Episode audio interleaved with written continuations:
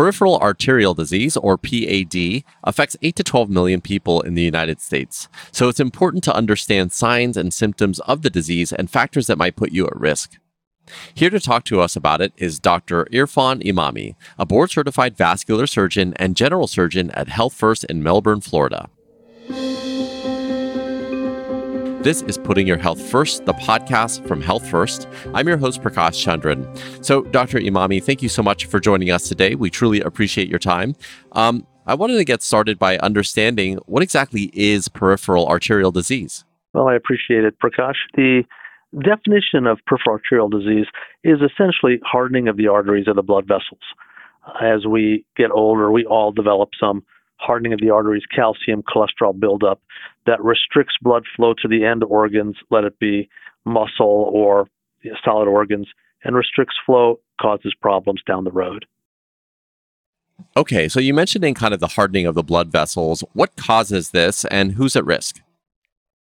So, the best example I give it's similar to the water pipes in your house. You cut the pipe 20 years later, you look inside at home, it's full of debris.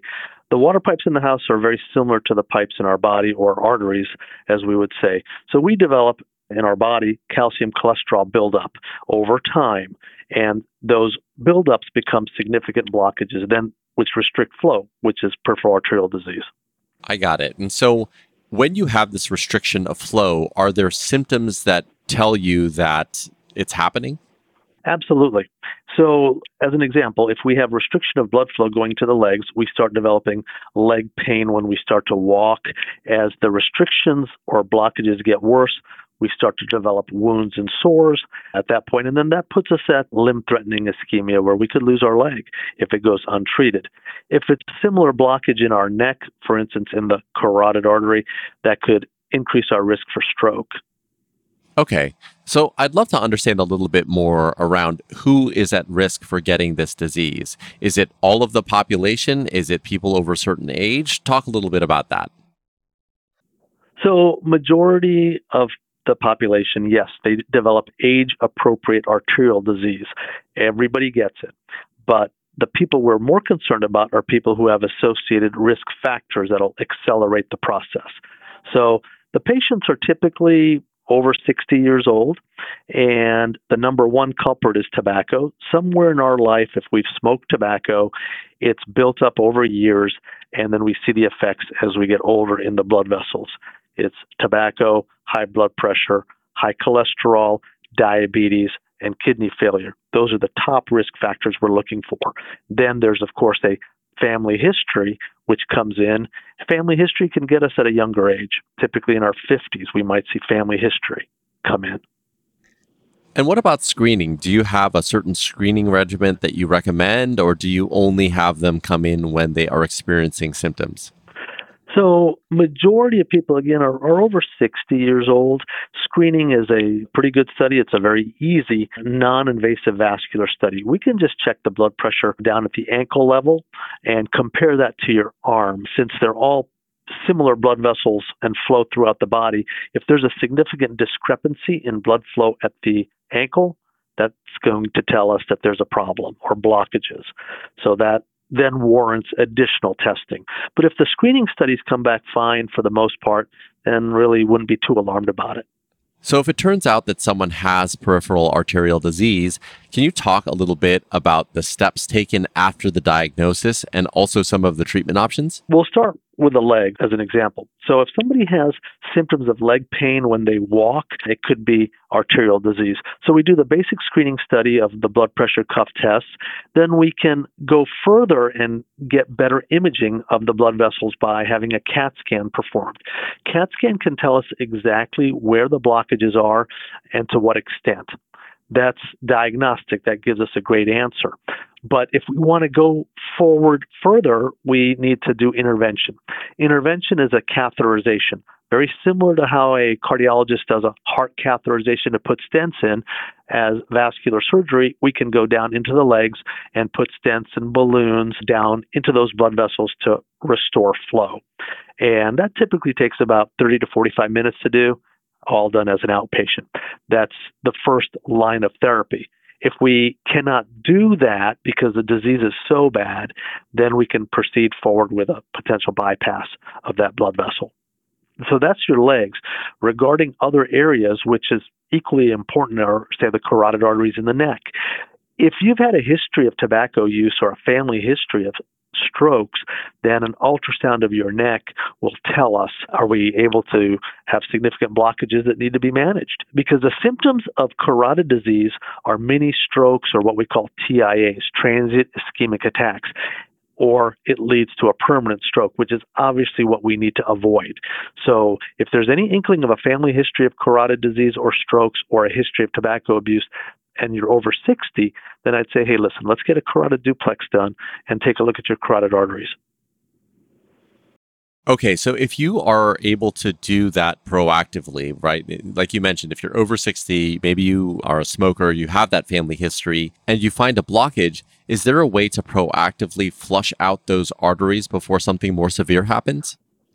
Correct. So, regarding the carotid arteries, the proactive treatment is to have either a stent placed or undergo a endarterectomy, which is where we physically core out the blood vessel from the inside and clean it out, put a new patch on it, and we're done with it. Obviously, we don't want the carotid arteries to become symptomatic because if they do, those symptoms are stroke like symptoms, and you don't want to be in that position. So you want to avoid being symptomatic. We'd rather get to it before it gets to be a problem. Yes. Now, you mentioned legs at first, and then you mentioned kind of the other areas of the body. Did you mention legs because it's a more common form or representation of PAD? So, legs I mentioned because people mistake leg pain for a whole slew of other reasons. A lot of patients say, hey, listen, I'm just getting older and it's just part of the aging process. Well, it really doesn't have to be that way. We can get your quality of life better. It's just a matter of identifying the disease process and let's get to it and get you walking again better, out of pain. I want to talk a little bit about prevention. Now, based on the risk factors, I'm assuming you do things like don't smoke and stay active, but are there any other things that people can do to best avoid this disease? So, avoidance is very difficult. Again, just we all get age appropriate arterial disease. Agreed. Number one reason stop smoking. That's critical. Next is maintain blood pressure control and maintain your sugar level or hemoglobin A1C. Keep those in check. The best you can do for me is walk, walk, walk. I tell patients just walk. It increases collateral circulation around blockages and it will avoid having need for potential bypass or intervention if you just walk a lot. Now, I want to actually unpack that a little bit. When we say walk, what does that mean? Does that mean walk around the block? Does that mean walk for a couple miles? Do you have like a certain regiment that you prescribe people? So I tell patients who want to walk indoors, walk around the mall. It's great. It's air conditioned. They just make a little circle. I've got a lot of patients that just love walking the mall. Other people, they walk in their neighborhood in the subdivisions. They walk one to two to three houses down or maybe the end of the block and they start gradually increasing their distance, you know, on a month basis. Today we're walking two houses.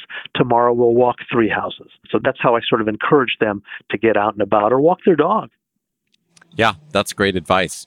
So, one more thing I wanted to ask is given all of your experience treating patients with PAD, what is one thing that you know to be true that you wish more patients knew before they came in to see you? I wish they were educated a little bit more about the effects of tobacco and how to manage tobacco. So, if you are a diabetic smoker, the risk of limb loss is extremely high from not only the diabetes affecting the blood vessels, but the continued use of tobacco. So, diabetic smokers, I always say, listen, you've got to stop. Otherwise, we're going to end up at some point losing your leg. We won't be able to manage the disease process. So, if we can help curtail folks, patients' tobacco use, that would really help us out a lot.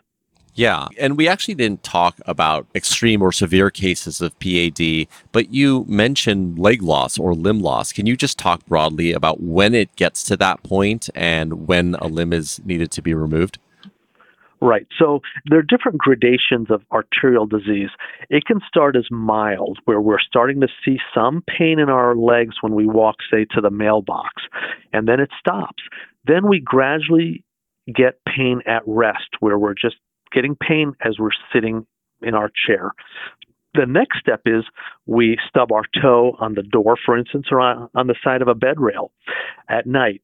Then you develop a wound or sore that you've inflicted that doesn't want to heal because there's not enough blood flow. The last case scenario is when you develop a sore spontaneously. You did nothing, and a sore or wound pops up on your foot, ankle, or calf. That is what we consider limb threatening ischemia then we really have to hustle to get blood flow in order to heal that wound. Otherwise, infection sets into the skin, into the bone, and then through the blood. And then we're well behind the eight ball at that point. Okay, understood. So I've learned a lot here today, Dr. Imami. I really appreciate your time. Is there anything else that you'd like to share with our audience before we close? No, absolutely. I think just notify your physicians, let them know about leg pain, and exercise, walk, healthy diet. Those are some of the preventative measures that you can do. And as vascular surgeons, we're all here to help out. Beautiful. Well, thanks so much for your time, Dr. Imami. Thank you so much, Prakash. Thank you again. That was Dr. Irfan Imami, a board certified vascular surgeon and general surgeon at Health First in Melbourne, Florida. Thanks for listening to Putting Your Health First. For more information, you can visit hf.org. Thanks again for listening. My name is Prakash, and we look forward to you joining us again.